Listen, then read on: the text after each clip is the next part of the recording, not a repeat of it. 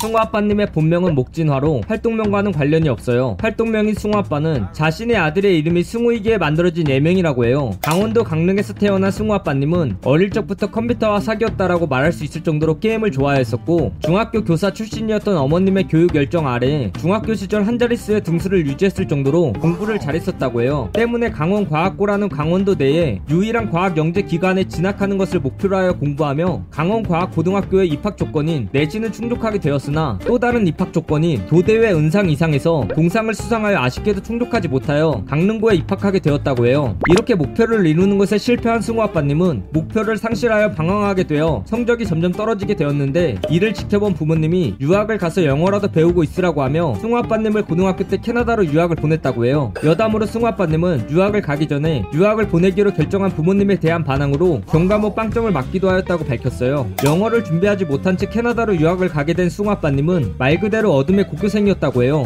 당시 고등학생이었던 승우 아빠님은 오후 4시에 학교를 끝마치고 와서 집안에만 있으며 애니메이션을 보거나 리니지만을 하게 되었고 동네에 있었던 애니메이션 DVD 렌탈샵에서 사람들과 유희왕, Magic the Gathering 등의 카드 게임을 즐겨 했었다고 해요. 하지만 한국 교육과정과는 달리 굉장히 느리고 쉬운 교육과정 덕분에 승우아빠님은 캐나다의 명문 대학교인 워털루 대학교 컴퓨터 공학학과에 입학하게 돼요. 승우아빠님은 고등학교까지 공부를 하는 것이 굉장히 수월했지만 갑자기 급상승한 난이도의 대학교 교육과정뿐만 아니라 옆에 있는 중국인 친구가 시도 때도 없이 미친 듯이 공부를 하는 것을 보고 현자타임을 느끼게 되었다고 해요. 게다가 그런 사람이 한 명이 아니라 대학교 안에 한가득 있는 것을 보고 벽을 느끼게 되었고 난 이 사람을 이길 수 없다. 졸업도 불가능할 것 같다. 라는 생각을 하게 되었어요. 때문에 휴학을 하며 나는 뭘 해야 할까? 라는 고민을 하게 된 승우아빠님은 어릴 적에 먹는 것을 좋아하고 어머니가 요리 공부를 하는 것을 자주 보았었기에 요리 공부를 하고 싶다라는 생각이 들었다고 해요. 완고한 부모님의 반대에도 불구하고 승우아빠님은 결국 대학교 휴학계를 내고 입학 취소 처리를 하여 입학금의 30% 정도의 금액을 받아 도주할 준비를 하며 그동안 건강을 위해 살을 빼겠다는 생각에 100kg에서 65kg까지 감량하는 것이 성공하였다고 해요. 허락을 받기 위해 감량을 한 것은 아니지만 이런 감격스러운 변화를 보게 된 부모님은 요리 공부를 하는 것을 허락하게 되었어요. 그렇게 요리 공부를 하게 된 승우 아빠님은 카페 보조를 시작으로 George Brown College 조리 경영학과에 입학하여 공부하였고 거의 5년 동안 여러 레스토랑에 취직하여 일만 하였다고 해요. 이후에 한국에 오며 유명 셰프인 에드워드 권이 운영하는 청담동에 위치한 Lab 24에서도 오랜 기간 근무하였으며 외국계 기업식품 개발부에서 근무하기도 하였었어요. 승우아빠님은 유튜브를 하고 싶어서 어떤 컨텐츠를 업로드할지 고민을 하다가 순수하게 요리하는 영상을 올리려고 주변 지인들에게 영상을 보여주자 이런 걸 누가 보냐 라는 뼈아픈 일침을 맞게 되었고 이 외에 특별한 것이 없는지 찾아보던 중 내가 알고 있는 인터넷 밈을 자막을 싹 다 집어넣자 라는 생각으로 남편 생기라는 컨텐츠 영상을 업로드하였다고 해요.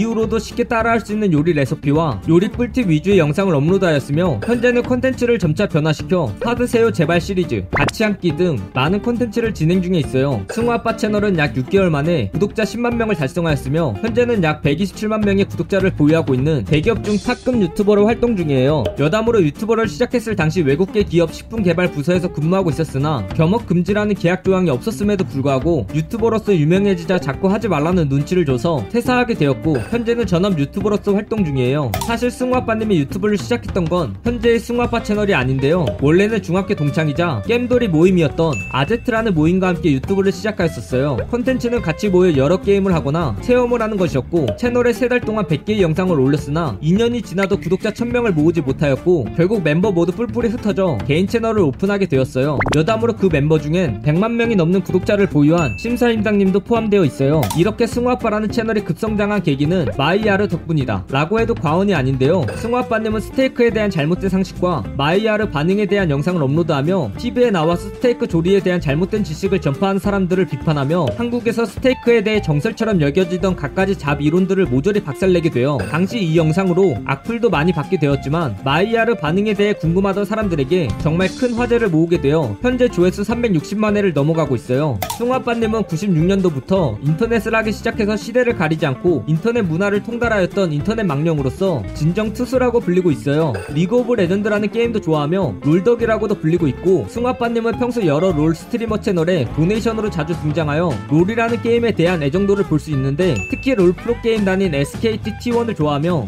SKT T1의 우승을 기념하여 로고가 새겨진 버거를 만드는 영상을 만들며 팬심을 증명하기도 하였고 같이 함께하는 합동 요리 방송 컨텐츠의 게스트로 SKT T1 레전드 선수인 페이커를 초청하여 합방을 진행하기도 하였어요. 여담으로는 아제트 멤버인 CEO인 신사임당님이 페이커를 섭외하는 데 큰 도움을 주었다고 해요. 거의 15년 동안 요리사라는 직업을 갖고 있었던 승우 아빠님은 자신이 요리를 그만둔 이유에 대해 세 가지가 있다고 설명하였어요. 첫 번째 이유는 요리사를 하게 되면 요리 일 외에는 아무것도 할 수 없을 정도로 개인 시간이 없기 때문이고 두 번째는 똑같은 일을 반복하기 때문이며 그리고 마지막으로 일하는 시간은 길고 급여가 형편없어서라고 밝혔어요. 어느 한 시청자가 대표적인 호불호 음식인 민트초코를 좋아하냐고 물어보자 승우 아빠님은 민트초코의 맛을 모르는 맛알못들은 갱생이 안 된다 라고 발언하며 민초단임을 밝혔어요. 게다가 민트초코가 치약 맛이 아니고 치약이 민트 맛이며 전 세계에서 쓰는 치약이 민트 맛인 것에는 이유가 있다 라고 말하며 민트초코를 찬양하였어요. 128만 명의 본 채널과 41만 명의 부 채널을 운영하고 있는 승우아빠님은 유튜브로 나오는 수익을 모두 아내가 관리하고 있다고 밝혔어요. 자신이 마음대로 쓸 수 있는 돈은 오로지 트위치 채널의 구독 비용, 도네이션 수익뿐이라고 말했어요. 근데 그 구독 비용과 도네이션 수익마저도 그렇게 많지 않다고 한탄하였어요. 이 영상 내용은 모두 인터넷에 기반한 자료들을 정리하여 만든 것이라 사실과 조금은 다른 내용이 있을 수 있어 그 점 양해 부탁드리겠습니다. 잘못된 내용이나 TMI 내용에 대하여 추가하실 내용이 있다면 댓글을 달아주시면 감사하겠습니다. 영상이 재밌었다면 구독과 좋아요 꾹 눌러주시고 오늘도 포비 하나로 되시길 바라겠습니다.